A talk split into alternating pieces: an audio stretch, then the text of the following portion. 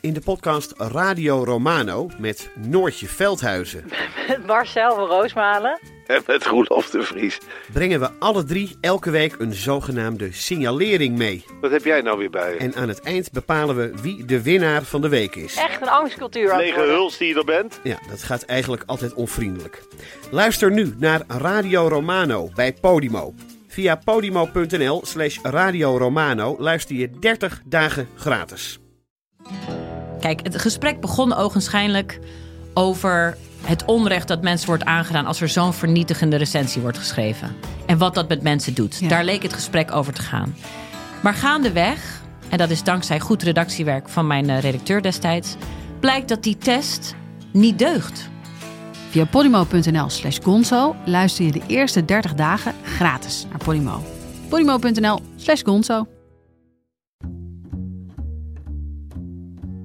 Hallo, vanaf de redactie van de Groene Amsterdammer is dit uw wekelijkse podcast. Ik ben Kees van der Bos.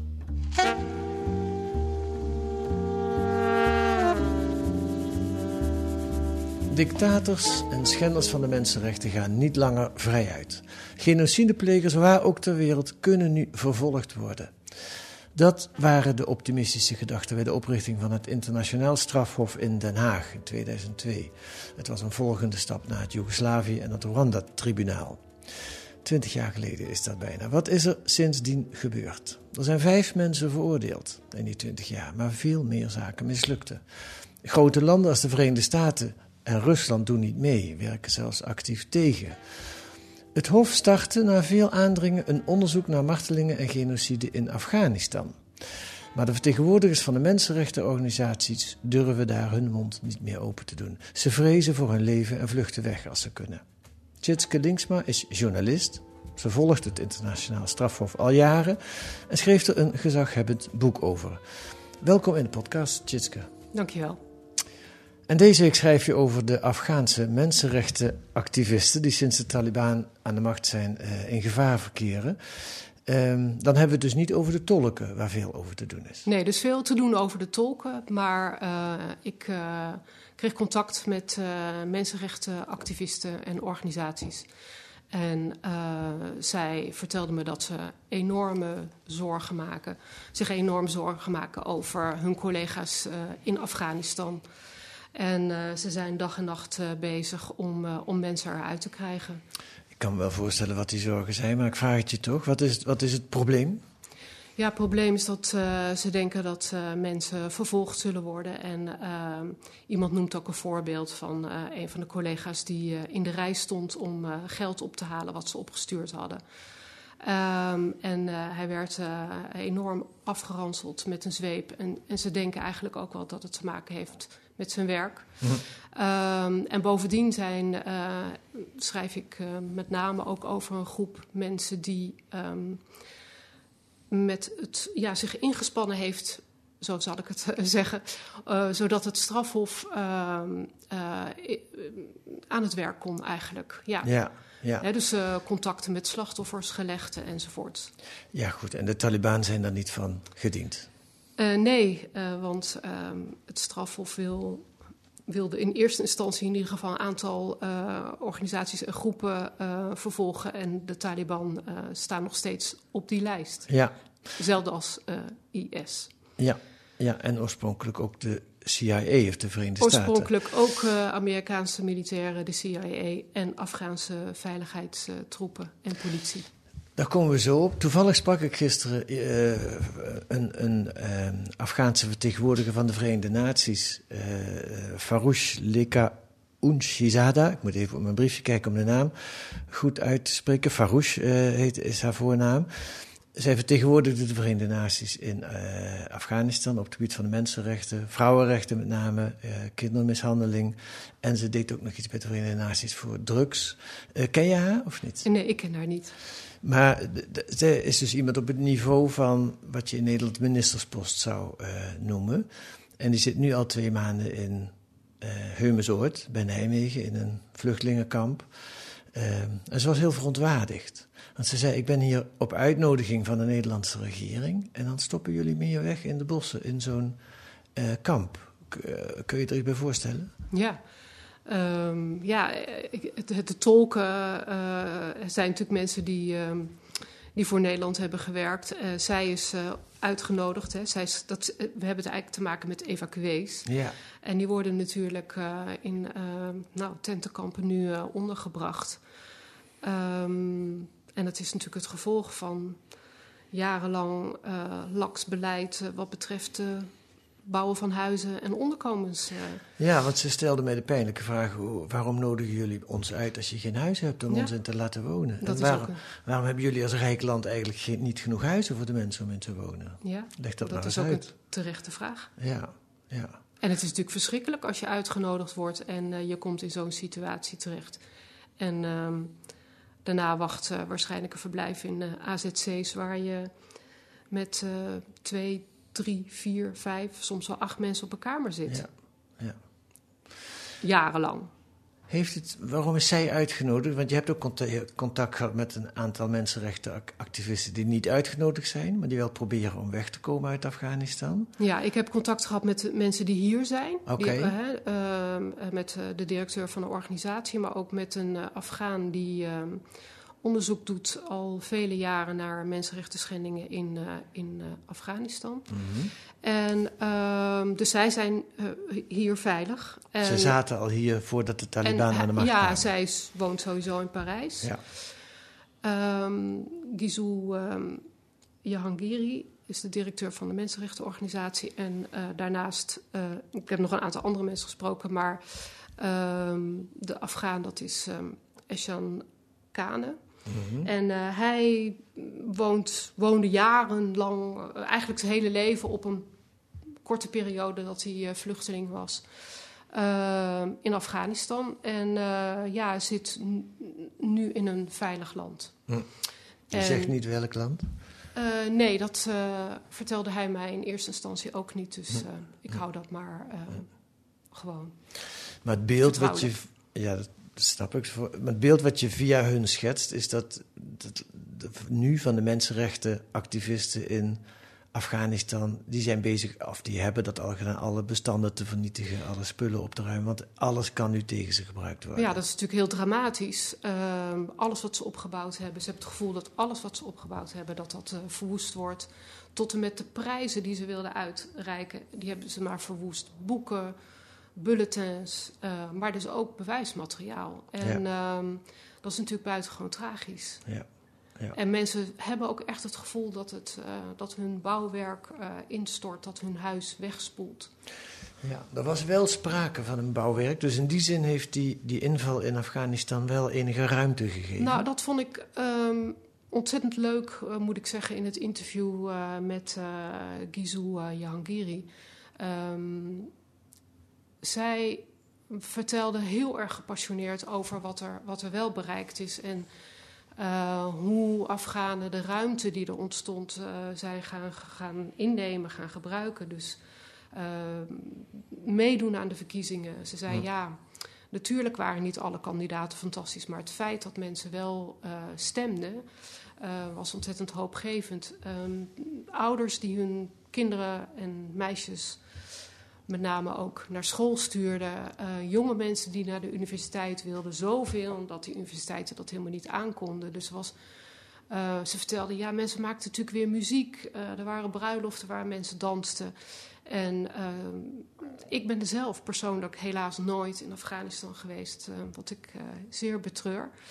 Mhm. Um, maar um, ja, ze vertelde ook dat um, ja, er is eigenlijk een een, een, milde vorm van uh, geloofsbeleving bij heel veel mensen. Hè. Het is de opa en de oma die gaan naar de moskee. En de rest blijft vrijdags vooral veel thuis. Dus um, ook dat beeld wat wij heel vaak hebben van Afghanistan uh, nuanceerde zij of, uh, of, of, ja, kleurde ze in.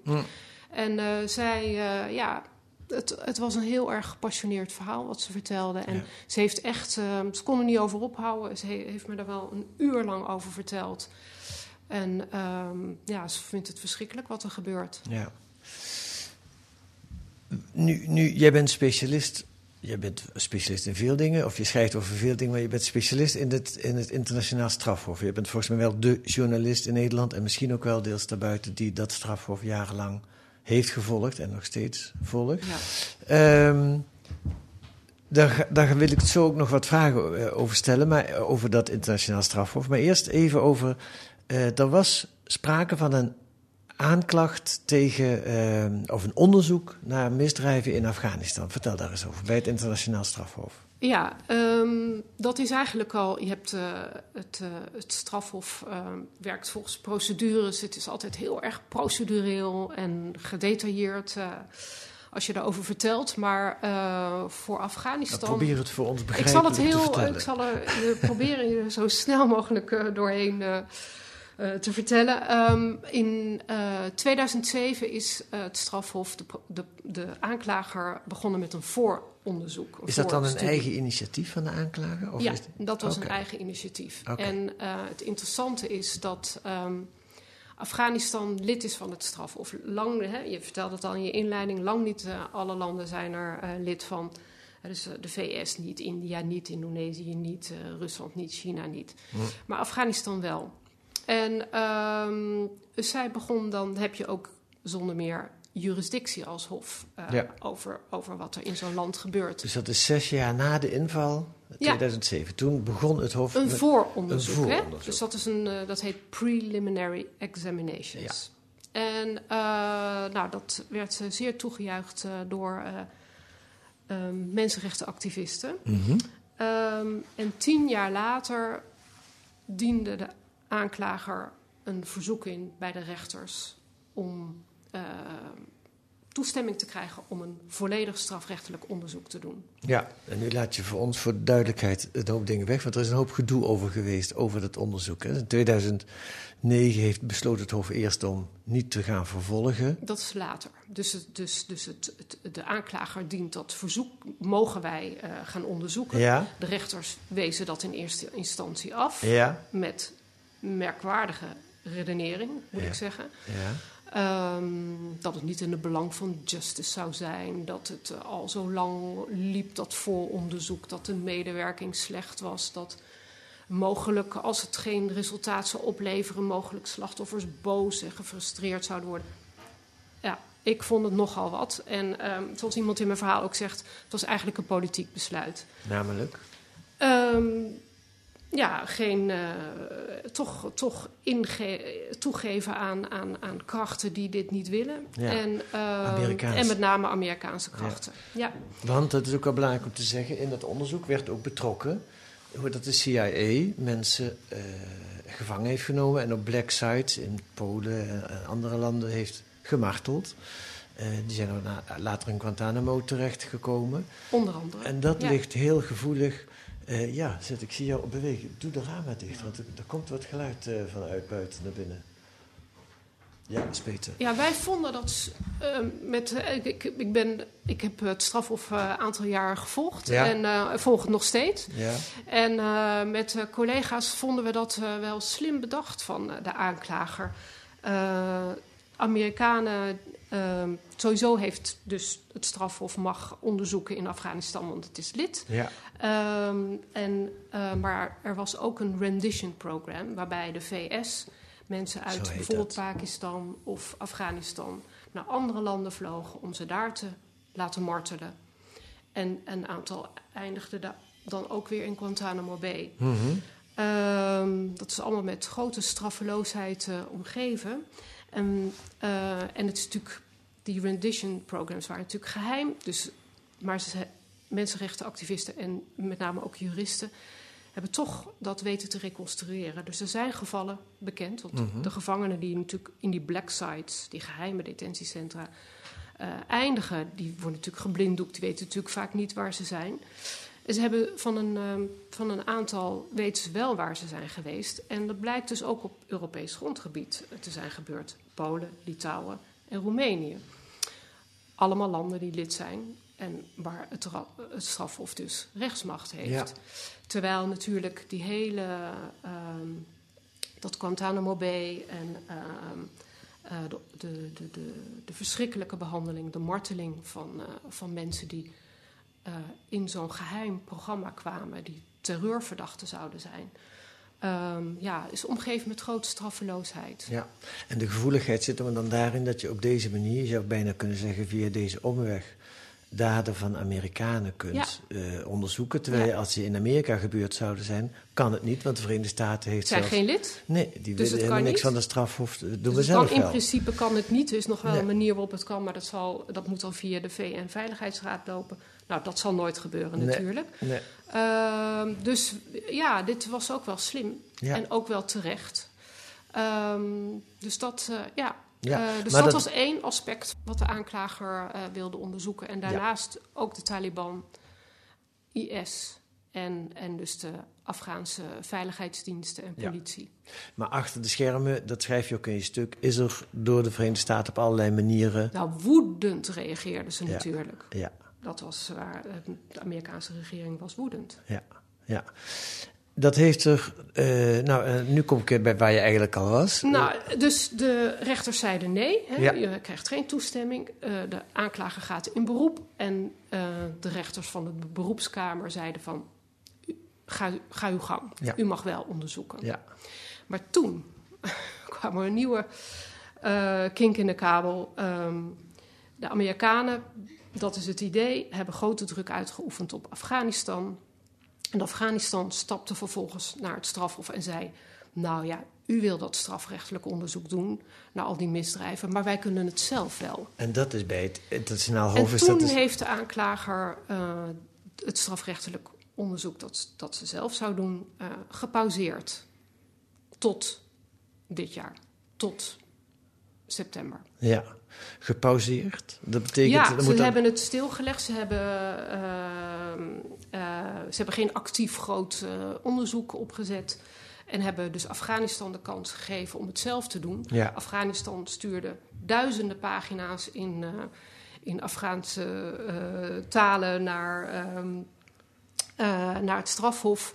Die dat allemaal moest gaan vertalen in het Engels en Om te Frans. Zo kun je dat ze- natuurlijk ja. ook wel de boel ook wel een beetje vertragen natuurlijk. Ja. Toen de aanklager zei van nou, er zit eigenlijk niks substantieels bij. Toen hebben ze nog een paar duizend ehm, pagina's gestuurd. En, ehm, En dat was en eigenlijk dat is om te bewijzen. Ja, wij kunnen het zelf wel Wij kunnen het zelf Ja. wel, maar eigenlijk zat er geen, geen, geen echt. ehm, er zat geen, er zat geen aanwijzing in dat Nee. eh, Afghanistan daar serieus mee bezig was. En nu? Het onderzoek is gepauzeerd. De Taliban zijn aan de macht. Ja, Nou, dat dat Afghanistan. veranderde eigenlijk de situatie. Ja, want nu dat Afghanistan zelf gaat doen, dat kun je nu wel uitsluiten. Ja, het schijnt ook dat eh, de aanklager contact heeft opgenomen met de ambassade in, eh, van Afghanistan in Den Haag. Van, zien jullie kans om nu dat strafrechtelijk onderzoek zelf te doen? En Nee, was het antwoord. Dus en er is inmiddels een nieuwe aanklager die met heel veel ehm, gedoe eigenlijk gekozen is ehm, door, de, door de lidstaten Ja. van, eh, van het strafhof.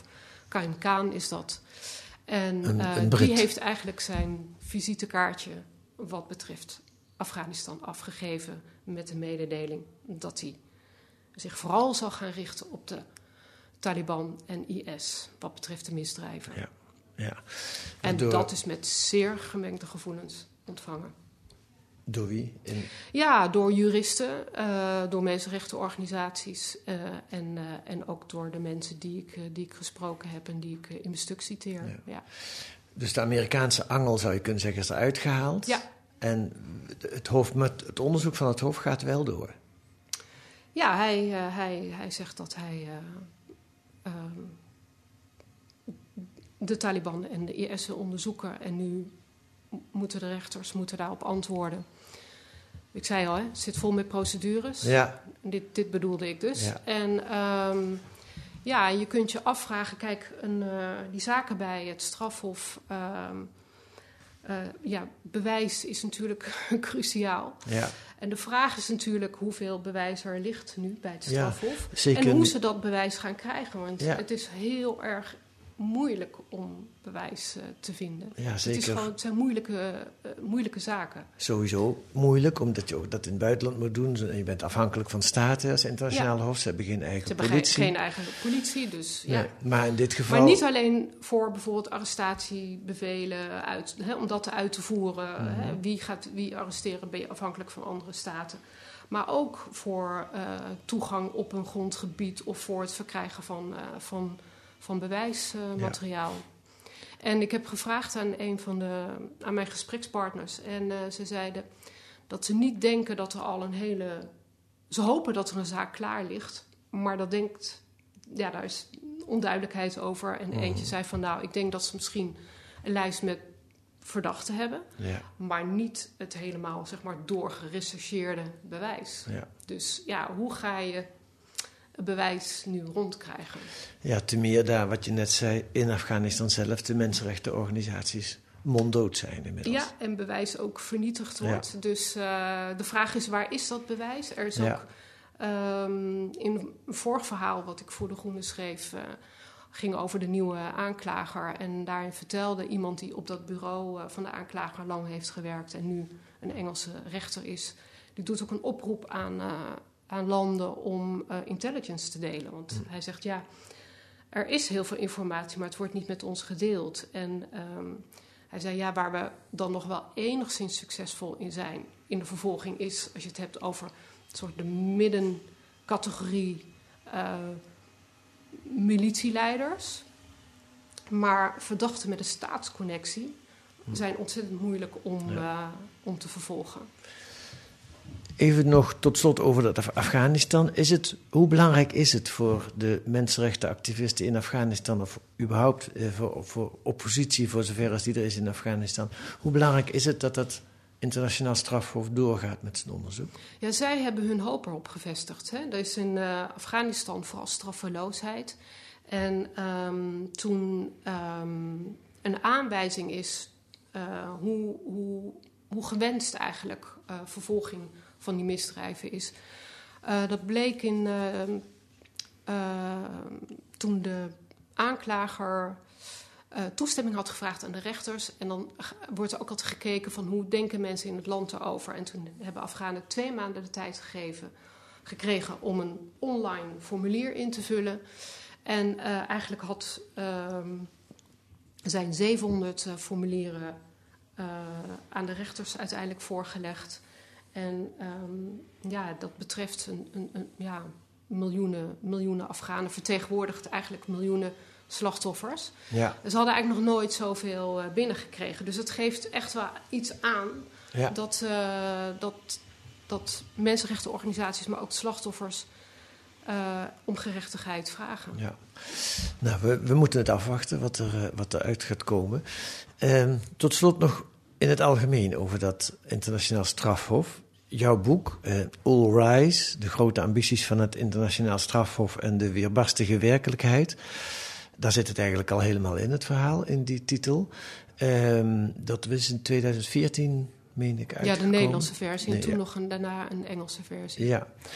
Ehm, was jij oorspronkelijk ook bij een van die mensen die dachten: ah, dat is goed, dit gaat, dat dit gaat gebeuren, dat Ja. zo'n hoofd er komt? Nou, ik, ja, ja, zeker. En, en nu? Ik, eh, ja, ik ben daar eh, op de publieke tribune gaan zitten en eh, moet zeggen, als je een getuigenverklaring hoort, dat is gewoon indrukwekkend dat, en aangrijpend. Noem eens een dus voorbeeld, want de mensen hebben geen beelden van anders. Wel- wel- Welke getuigenverklaring heeft op jou grote. Nou, de indruk? allereerste die ik hoorde was een mevrouw. En later begreep ik ook dat ze van mijn eigen leeftijd was. Eh, mevrouw uit de Centraal-Afrikaanse Republiek. Die vertelde hoe ze eh, verkracht was door, dr- door drie mannen. Hoe eh, haar huis geplunderd was, haar buurt geplunderd werd. eh, en hoe haar eigen broer eh, werd vermoord. En dat is natuurlijk eh, een, een heel eh, aangrijpend en afschuwelijk eh, eh, verhaal. En En, verschrikkelijke ervaringen. Ja. En zo iemand komt toch eh, eh, naar het hof om haar verhaal te vertellen. En, en, en natuurlijk hoopt op, op gerechtigheid. Ja, want de dader, tot wie ze zich richt, die zit dan ook in die rechtbank. Die zit ook eh, in de rechtszaal. Ja. Dat, ja. maakt, dat maakt het natuurlijk ook extra beladen. Ja, maar dat geldt natuurlijk voor eigenlijk uh, al Ja. die uh, internationale Ja. ja. hoven en, en tribunalen. Wat is er nog over van die, van die optimistische verwachting van jou? Van het nou ja, ik heb de eerste veroordeling meegemaakt. Maar ik heb ook daarna heel veel zaken zien instorten. En ehm, ja, er zijn twaalf uh, zaken dan geëindigd in ofwel een vrijspraak ofwel dat het uh, gestopt is vanwege gebrek aan bewijs. Ik heb net nog een heel boek zitten lezen van een Amerikaanse professor die, dat, die nog veel gedetailleerder uh, erop ingaat. En um, ja, als je ziet hoe het bewijs eigenlijk verkruimelt, terwijl, terwijl het begint heel hoopvol, zo'n proces. En dan met, met grote woorden. En uh, zo'n aanklager kan dat uh, zeer duidelijk en goed en overtuigend neerzetten. En dan gaandeweg verkruimelt een zaak eigenlijk. Dat is wel interessant. Omdat bijvoorbeeld um, de militieleider eigenlijk toch niet een leider van die organisatie blijkt te zijn, maar van een kleiner groepje.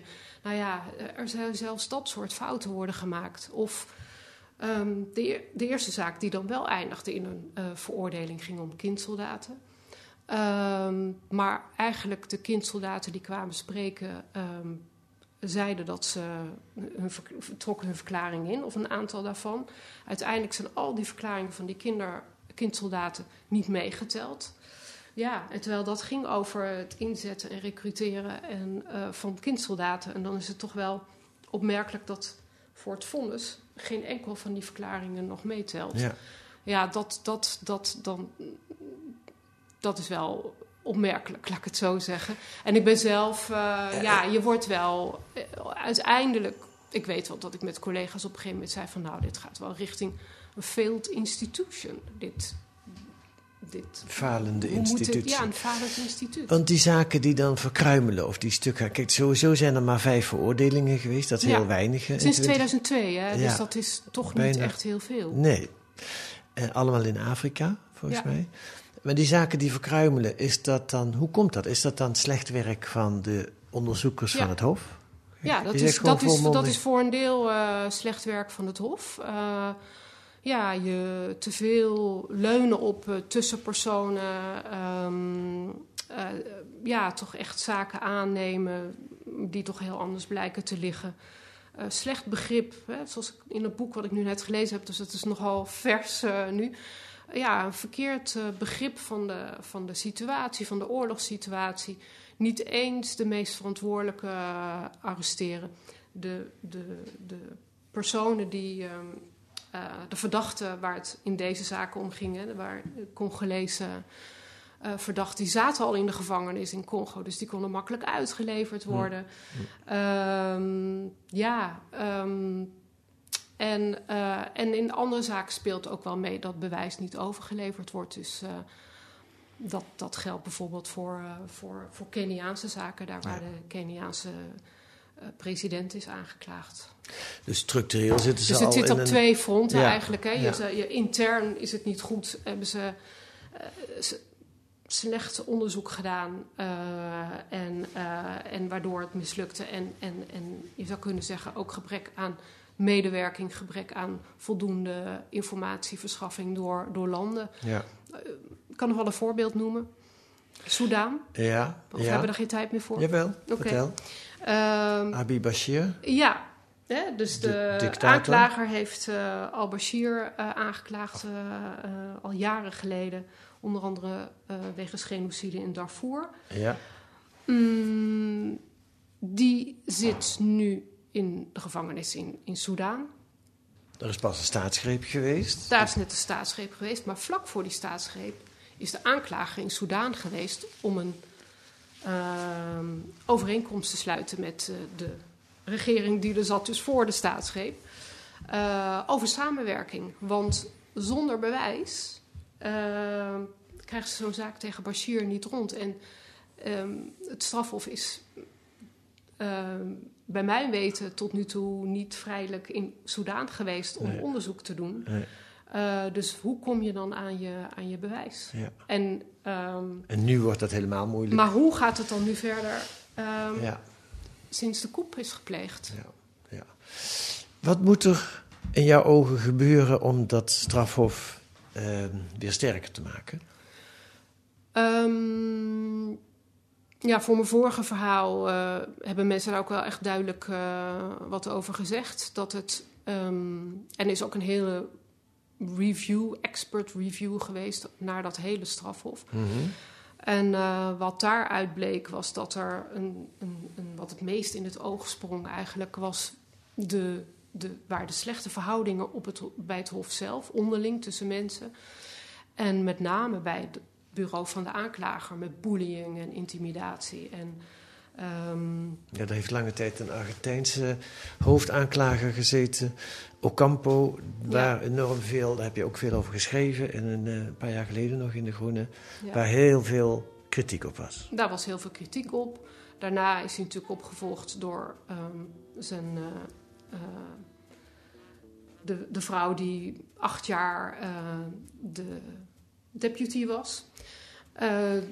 Ja, je kunt je afvragen of zo'n hof wel 18 jaar moet worden geleid door. Uh, deze mevrouw heeft natuurlijk eerst op de deputy ja. en daarna werd ze hoofdaanklager. Nu is een hele nieuwe aanklager. En de is opdracht, dat een goede? Heb je daar vertrouwen in? Uh, nou, het is in ieder geval iemand die. Nou, er valt veel over te zeggen. maar het is in ieder geval iemand die niet bang is. Ja. dat ja. zegt iedereen, hij is nergens bang voor. Um, er is ook kritiek op hem je zou zeggen, op wie is er geen kritiek, maar zeker ook op hem. Ja. Um, hij was namelijk um, de advocaat voor een aantal hooggeplaatste Kenianen die terecht stonden bij het strafhof. En uh, hoe hij, daar, in, in, die opdracht is hij best ver gegaan. Dus uh, dat, dat, uh, dat pleit tegen hem. Mm -hmm. um, maar goed, de opdracht aan hem is om zijn eigen kantoor, zijn eigen bureau, heel goed te kijken naar mensen die niet functioneren, die echt te veel missers hebben gemaakt. En, en die, daar moet ze echt vanaf. Ja. Dat is om ja. te beginnen iets wat hij moet doen. En jij gaat hem daar ongetwijfeld kritisch in volgen. Ja, en hopelijk een keer over vragen. Dankjewel voor dit gesprek, Tjitske Lingsma. Graag gedaan.